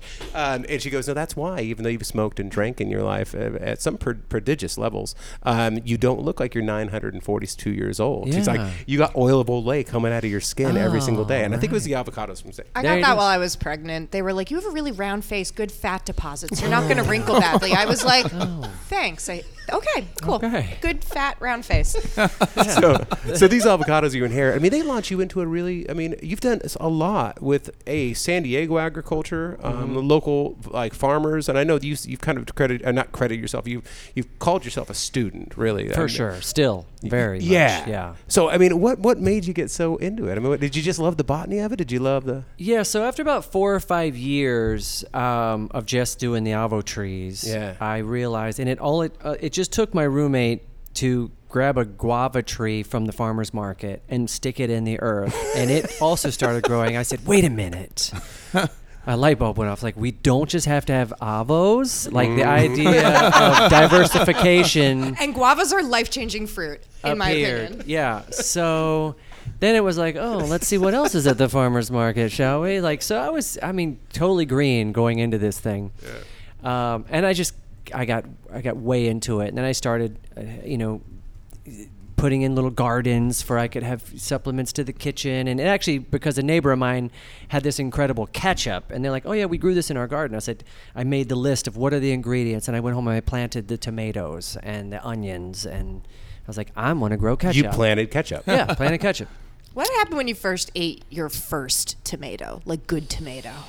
Uh, oh, it was wonderful. The problem was is I just planted too many. I was like, okay, I I'll, know. plant- That's a I'll put problem? 25 tomatoes in this row. And like, wait a minute, I'm a household of two people. Like now we have 4,000 tomatoes. You're the friend that nobody like. I mean, we're very happy to see you, but you're you're like I brought you nine bags of tomatoes. Yeah. This is what like Jason. Can't you just bring some cheese or Right, wine? right, You know, to the party. right. yeah. So it was. A, I didn't read any books. I just just started. But what I did do around 2008 ish is I just had an open house for all my neighbors. Okay. Because everyone's a grower out there, or a gentleman farmer, or a flower farmer. Was that the one that I came to? Mm, I no, don't- I don't know. I think it was after that. I don't know. Um, I think it was right when you were about ready to start growing coffee too. But you had you had a few things. I'm sorry, and I and derailed your conversation here, but uh, you had a few of those events there with like local chefs and and, and farmers. Oh, Yeah, and, yeah, yeah. That that was a little later. Yeah, got it. but the the first one is. I just realized I didn't know my neighbors. And Yeah. so, what else have people been growing? What have been their successes? What have Yeah. been their failures? Because if I'm going to do this, I don't want to do something that someone else says, oh, we tried that years ago, it doesn't work. Yep. Right? Absolutely. Or, and one of the first things I did was I, I met a neighbor who has a tractor who let me use his tractor whenever I needed, which Yep. was great Nice. before I bought my own. I had um, another friend. I, s- I said, I, I made the comment, I said, I want to be able to eat within my zip code. Yep. Hmm. And a family farm raised their hand and said, We can help with that. And I got involved in their CSA, and they became my farming mentors. Mm-hmm. Okay. Uh, Scott Murray and the Edge of Scott Urban Murray. Farm. Scott Murray is like a icon in Yeah. San Diego farming and Yeah, What a mentor. real mentor, real teacher, and actually a lot of our ongoing staff came through him and through students of Palomar College and people who have worked for Scott um, who want to actually work in agriculture. We, we were able to, you know, per- give them a job. Awesome. So it started out as just an interest, and then it grew into a kind of a community ask. And then next thing you know, we're transitioning to organic, and we have an abundance of fruit because I end up buying land surrounding my home. Yep. Whenever the neighbors decide to downsize, I was like, well, I'll take those on. Yeah. Thinking that more trees would be more profit. No, no, no. It's the More opposite. trees are just more, More work. more work. yeah. Yeah. So Grand plans. I, am still making music to support my farming habit. yeah, seriously. Oh my god. Yeah. I mean, oh, so you, you convinced Chipotle, Chipotle to buy your avocados, though?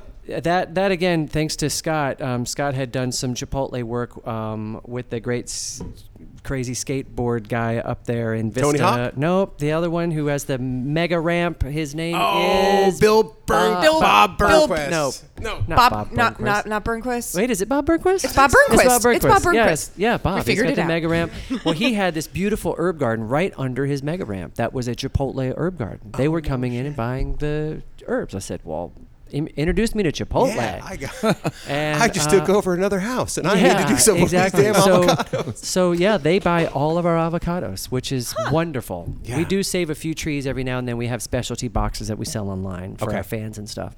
But um, most of them, yeah, go out to Chipotle in the springtime. That is Okay. so cool. yeah. And so you got. So what do you say? I mean, obviously, when I start getting into food, and you, when you get into food, you get into uh, both. Um, well, you get into politics as well, but you get into environmentalism, and you get into like the, um, you know, just the stats of food um, security, of, of nutrition. What are the things that you that really um, you s- find yourself stating every day when you're talking to somebody about food. For me, the stats, the kind of things that sat with me. First, um, I say this all the time 2019, we wasted enough food in America to fill the N- Empire State Building 91 times. 91 Empire State Buildings. The other one being is that when Nixon said, told all small American farms that they had to go big or get out, uh, so we lost those the, the small farms, and we just used NPK fertilizer, nitrogen, phosphorus, and potassium, right? And that has now resulted in our fruits and vegetables on the average in American supermarkets have anywhere between 3 and 50% less nutrients than they did 50 years ago. That's Mm-hmm. right. So and they think that might actually be part of why we overeat as a as a community Oh, as well. Because we're hungry for the nutrients. We're look our body literally evolutionarily is looking for those ingredients. They're not they used to get from a Jason Mraz tomato. Yeah. You know, uh, they're not getting it anymore. So we- Wow. it's like, well, I may as well grab an Oreo, you know? Wow. Um, so is that anyway. a hunch or is, is that, That- okay, science th- you made up? That or? is science that I put together. Actually, Uh-huh. no, that's not some science I put together. I was thinking I was reading, was reading something on Wendell Berry. You oh know? yeah. Oh, Wendell Berry. Oh, of course. yeah. he's like, it's he was a, a farmer philosopher. He's like, he's like- Berry, I- I- yeah. I, mean, great weird stuff to, Yeah. to read and get interested in. Yeah. But I got really deeply interested in. it. Anyways, I think I read it there. Yeah. Mine would be from uh, kind of what Scott told me. He's like, "I- we don't have enough farmers to replace those who are retiring now. yeah. There's Mm-hmm. not enough young people in agriculture to fill in the jobs, and they're not desirable jobs. Sure. you know, It's hard work. Every small farm seems to be in debt Yeah. or just riding the line. Yeah. and so these these family farms that have been around for generations are most likely going to choose a developer Sure. for their next um, lease or sell their farm to a developer before they'll sell it to a young farmer. Yeah. You know, and, in that San Diego County- that's scary. Yeah. That threat, ling- that threat looms larger than many other farming communities just because of the price of real estate here and the Yeah. Mm-hmm. desirability. So it's it's an especially different. You know, Kansas it might be different, right? That's but right. here, that land is is prime real estate. Yeah. Yeah, and that's it, that's a big problem we know with our, our food system in the United States. I mean, and at the end of the day, the fishing is the same thing. We don't, we don't have enough, you know, um, you know, younger generations that want to go out on a boat, you know. So we end up importing a lot of our fishing, our, our fish in the United States. I think it's something around.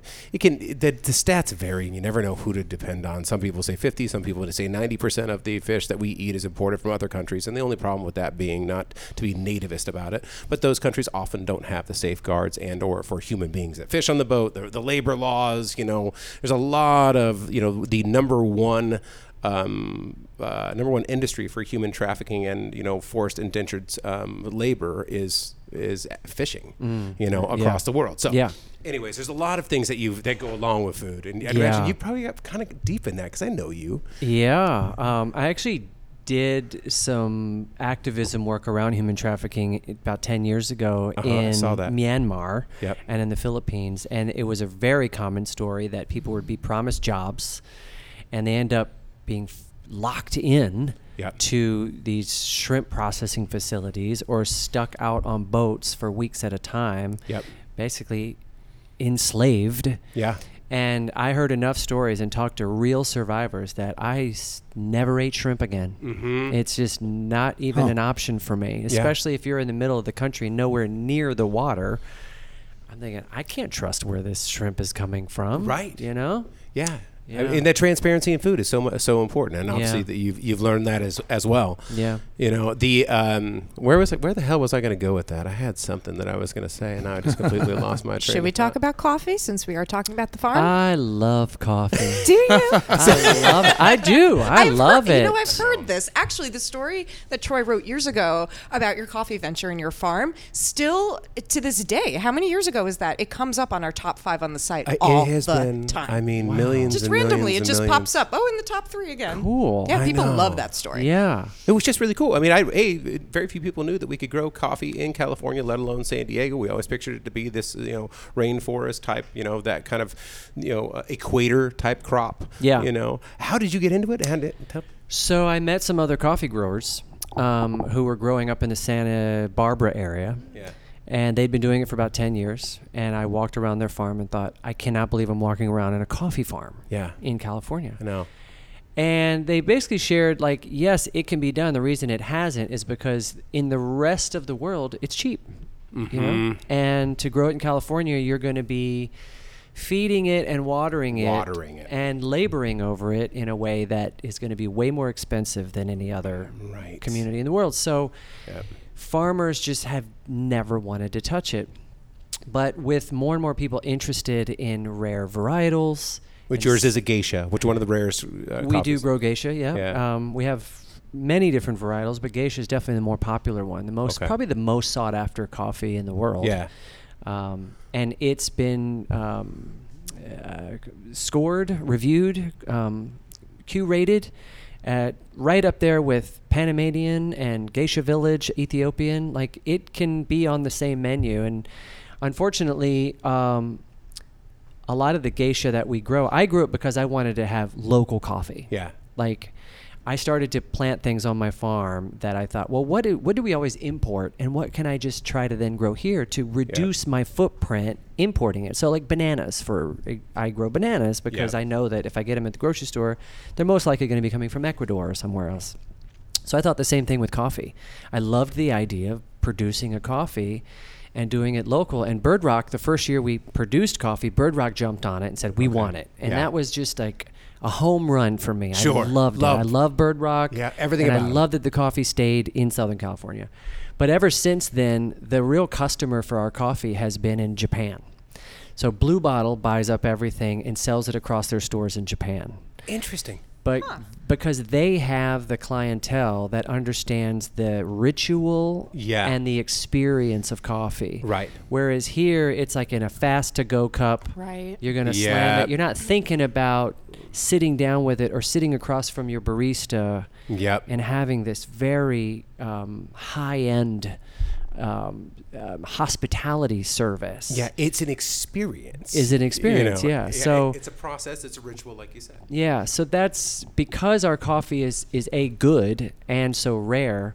We felt like the best place for us right now is to go where the customer is Sure. for this coffee. It's kind of Yeah. like when Tesla first came out; they only released a sports car that only a few could have. Sure.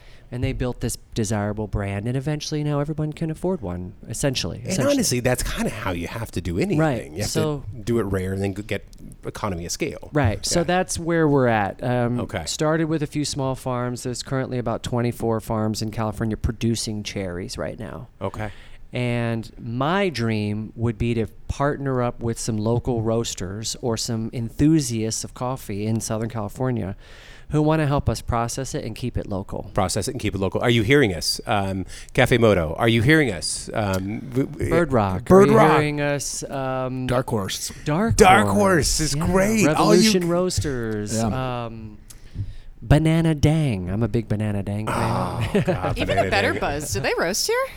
I don't know. I actually think they do. They're know. totally homegrown. All right. Yeah. That's great. And they have capability and locations. So there's great roasters here, um, and you know, but all roasters are pulling their beans from the tropics or from somewhere else in the world. We, Yeah. I'd love to be able to provide a bean from San Diego for a San Diego roaster. How cool would that be? Yeah. I know. Well, we'll get there. We just we just put a call out right There now. you go. Yeah. I, yeah, I think by saying it into the universe, GoFundMe just there's- automatically starts a page. Oh my god! Yeah. They're here too. Let's let's get them in. They're San Diego based. Wow. I, I know. Um, all right. So, what else? What else? What else we want to talk Oh, about? we Any actually wanted questions? to know if if we're gonna do two people fifty bucks. If you're down for that, Yeah. we Let's do do a people segment 50 bucks. where you, someone else, you got fifty bucks. We always kind of go over the It's, 50 it could be bucks. 500 bucks if Yeah. you really want. Yeah. Basically, Where what do you like to restaurant, go? What are you getting? Yeah. Oh, for fifty bucks? Or- well, Or it could be 500. yeah, it could be anything. Just where do you 500 is a like? lot. I think you. I Are you think- talking about food? Yeah, a- Yeah. any place that you love. I kind of like I, you know, I, I called you the uh, a couple months ago. And Oh, I yeah, was you like, asked what I like. What do you Yeah. like? Where do you like? Golly, We can, we can Um, go first while you think too. Whatever you want. Well, I will Oh yeah, tell we, you, we're ready to go. so. O-side has just blown up in the last 10 years. Yeah, you know this, or 15 years. absolutely, Like yeah. it was when I moved out there 20 years ago, it was like um, auto sh- repair shops. Yeah. And now they've all been converted into these amazing culinary delights. Yeah. Um, so I've still not visited all of them, Mm-hmm. and that's that's what my plan is for the rest of my life is to like make sure I hit every single One, oceanside one a year in between projects. yeah, exactly. One year. We also have about thirty coffee shops in Oceanside. Mm-hmm. Yeah, you in North Park. Yeah. yeah, it's it's insane. um, so Little Fox is an ice boutique ice cream Just opened up. just opened up in Oceanside. I would start. I'd spend my fifty bucks there. Yeah. I'm an ice cream Me too. What's Oh. Mm, your flavor? fanatic. If you ever find me dead in an alley Yeah. with some sort of vice, some pile of vice, it's not going to be heroin. It's not going to be you know any, any hard It's drug. gonna be sample spoons. It's going to be sample spoons. it's just going to be the little pink ones. You know what I Yeah. mean? From 31 flavors. I have six to seven pints in my freezer at any Oh, given my moment. Lord. yeah. And so, Little Fox, if you don't know it, this is um, an old, uh, I believe it's a pastry chef from Jeune Jolie. Um, That's right. a- And and they opened up their little shop. It's just kind of like a dream shop. I think it's in um, uh, it's uh, South Oceanside in the on Freeman. uh, the Freeman Collective. Yeah, Freeman Collective, yeah. Freeman Collective. So go check those out. What's your favorite flavor? You can pick a few. Twenty-four karat gold, I think it was called. Ooh, what's in that? Okay. Ah, Gosh, some kind of carrot cream and Uh, Some kind of dream and caramelized unicorn carrot thing. tusk. Does Like- it taste like a carrot cake? Yes, and That's like carrot awesome. cake and better. Oh my god. Yeah. Um, it. it I don't I know. would it die was for like that. carrot cake and like gold necklaces or something. Like I don't know. It had like a. I'm It had really maybe- into both maybe of it was those like shredded. things. I want. I always look for the weirdest flavor, and I shouldn't call it weird, but I always look for the flavor that I've, I've never seen that before. I like Yeah. savory ice cream yeah, flavors. they have a always spruce intrigue me. tip in there right now, which was left over from the holidays, I believe. Okay, It was yeah. like a Christmas tree. Yeah, for it sure. was like the flavor of you know that pine or the Douglas fir. Or Alaska, something. they eat a lot of spruce tips in their in their summer Yeah. cuisine. and that takes a lot of um, it takes a lot of skill to work with because otherwise it can taste like eating a Christmas tree. You know, or Yeah. just like licking the bowl out of the bottom. You know what I mean? Like that in the stand, you get that dirty water. Have you done that before? Um, I- yeah, I did. As a kid, I dabbled. You, you seem dries out the experienced. tree. It dries out the tree. um, for me, I got to say Paradisia. I just I, I finally made it out there. Um, I actually I had been out there before, uh, but I finally made it out there again. Now that they've had the new chef, um, that is hey, God. It's in Bird Rock.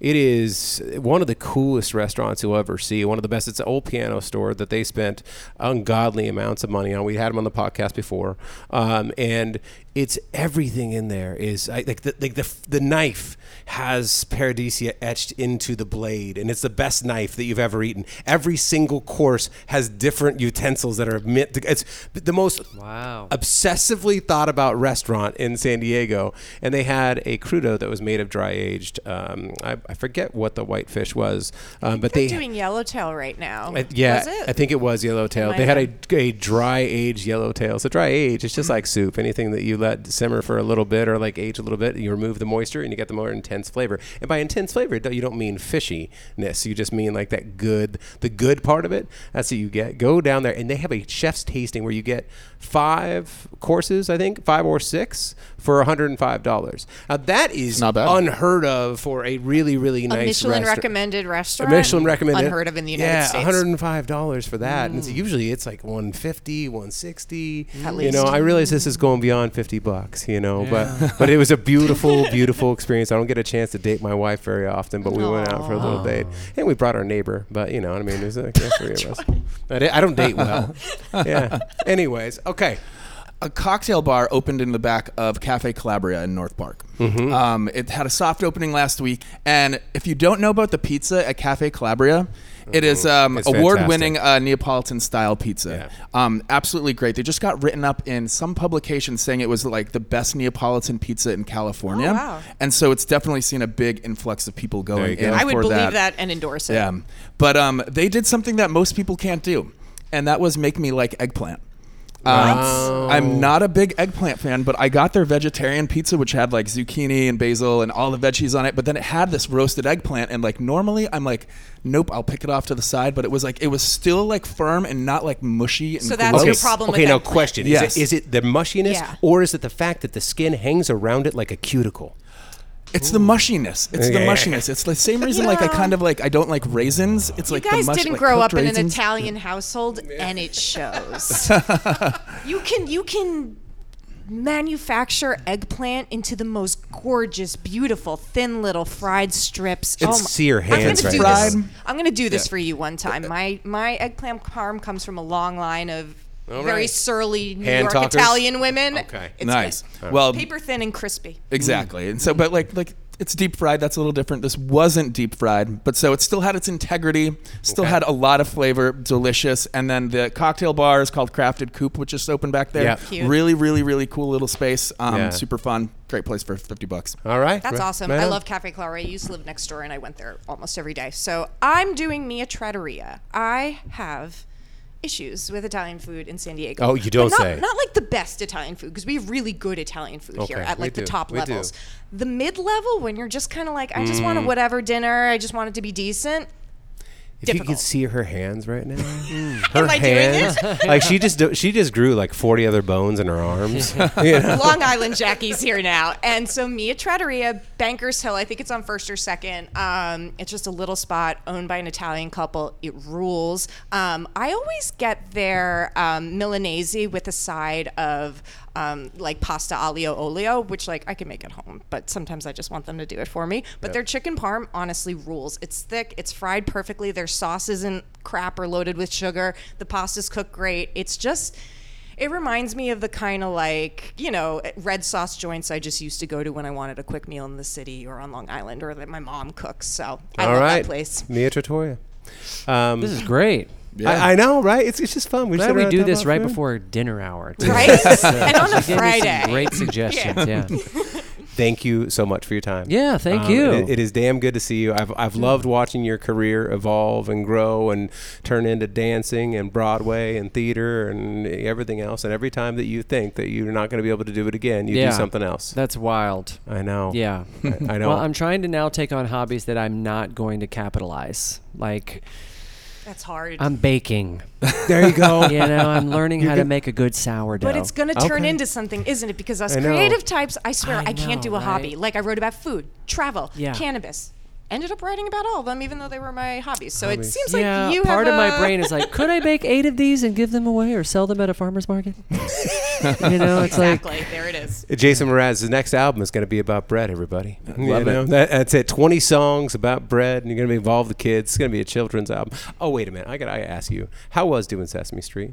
Oh, Sesame Street was the highlight of my career. Was it? I know. Absolutely. There was there was two highlights. I, I- they, they- let's call them big peaks. Yeah. It was Sesame Street in 08, 09, where I Yeah. got to do one of my songs uh, parodied by Elmo and Big Bird in the cast. I have and a two-year-old now. It was incredible. We watch. It comes up on YouTube. all It the was time. incredible. Even the puppeteers that day said to me in their puppet voices, they were like, this is incredible. Like, usually we do 45, 60 second spots. We're doing a two and a half minute piece of content. Right. Like, this is Nice. a big deal. Yes. We're strutting down the street here. We're on the street. Yep. So it was an awesome day. I can't Wait to go outside. That's it. outdoors. Outdoors. Make a way to go outdoors. Um, and then a couple of years later, I'm in Willie Nelson's studio. Yeah, I'm working with him. And that that was like he's like a he's like a Sesame Street character as well. That's true. His wife is so cool. I met her Oh, backstage yeah. at Humphreys once, and we maybe smoked a little joint. And Yep. she is so just a really special person. Like Yeah. everyone that that rolls with them is a really special person. Yeah. So I think I'm a cross between both of those worlds. Yeah. Like I like to go home, burn a doobie down, and write my songs. But I also like to entertain and include the way we did on Sesame Street. Yeah. You know, the way Sesame Street always did, you know? Yeah. Yeah. Amazing. Oh. Do you want to let everyone know where they can find more information about the foundation, where they can get tickets, things along those lines? Or and what? do you- what Everything's on jasonmoraz.com. That's Okay. an easy one. All right. Uh, obviously, everybody bought their tickets for um, Kaleidoscope. It's gonna be- Kaleidoscope. yeah. It's Saturday, the 17th, Saturday night in Escondido at the Performing Arts Center, uh, or Sunday, the matinee at 3 o'clock. okay. and you, nice. and are you going to do Two more of shows? those? Yes, we're definitely going to do more of those. Okay. I mean, this is my ninth one of these, um, of this Kaleidoscope. Got format. it. Got it. We called it Shine. We did it four years ago at Okay. the Spreckles Theater, Okay. right before the pandemic. Um, and then I did it a number of times back in Virginia. So I definitely want to keep it going and, and enroll other artists to get on board. All with right. the So other format. other artists, if you're out there, yeah, Yeah. yeah, reach out to Jason Mraz, jasonmraz.com. I'm sure they can. Yeah, or tag us on our socials. yeah, ra- raise your hand. Okay. Anything else that we didn't talk about that you wanted to say? Oh my gosh. No, I, th- I Okay. don't know. have taken up so much of your time, but Thank I- you I- for I'll sit my alone. chaga charcoal. you, you know how to get me in the hot seat. You know what's funny? Ooh. Yeah. I'll, I'll tell you. I, I, I, I texted Jay and I was I was like, hey man, thank you so much for coming down to our office. You know, we got our humble little creative, you know, um, ransack down here. I'm like, do you want me to get you coffee, tea, or like? And I was just joking around. I was like, tur- turmeric, you know, charcoal. And he's all, that would sound good. I'm like, oh shit, oh, I gotta go get something that has turmeric and charcoal. I didn't know. It sounded like something you might regularly have in this neighborhood. I was like, hell, he knows what he's talking about. All right, that's Amazing. that's it, you guys. Jason, thank you very so much for your time, brother. Thanks for having Um, I'm glad that you're still in San Diego. Um, Forever. Oh, we threatened to surf one time in our lives about f- five or seven years ago. One of these days, we will make it. We're actually going to go out there and surf. Have you ever have you surfed still or no? Absolutely. oh, you do. Yeah, okay. yeah, All right. yeah. I stopped two years ago because Oh. yeah. You didn't stop. You just haven't been in two years. That's it. It's a All right. hiatus. It's a hiatus. Yeah, I'm, yeah, I'm gonna yeah. make it back out there. I'm gonna call you. Um, thank you guys so much for listening. Kaleidoscope, check it out. Jason's new album, check it out. Um, get him back on Dancing with the Stars because he wants to do it every single year. Um, all right, you guys. That's it. Happy half hour. We'll see you next week. Take care.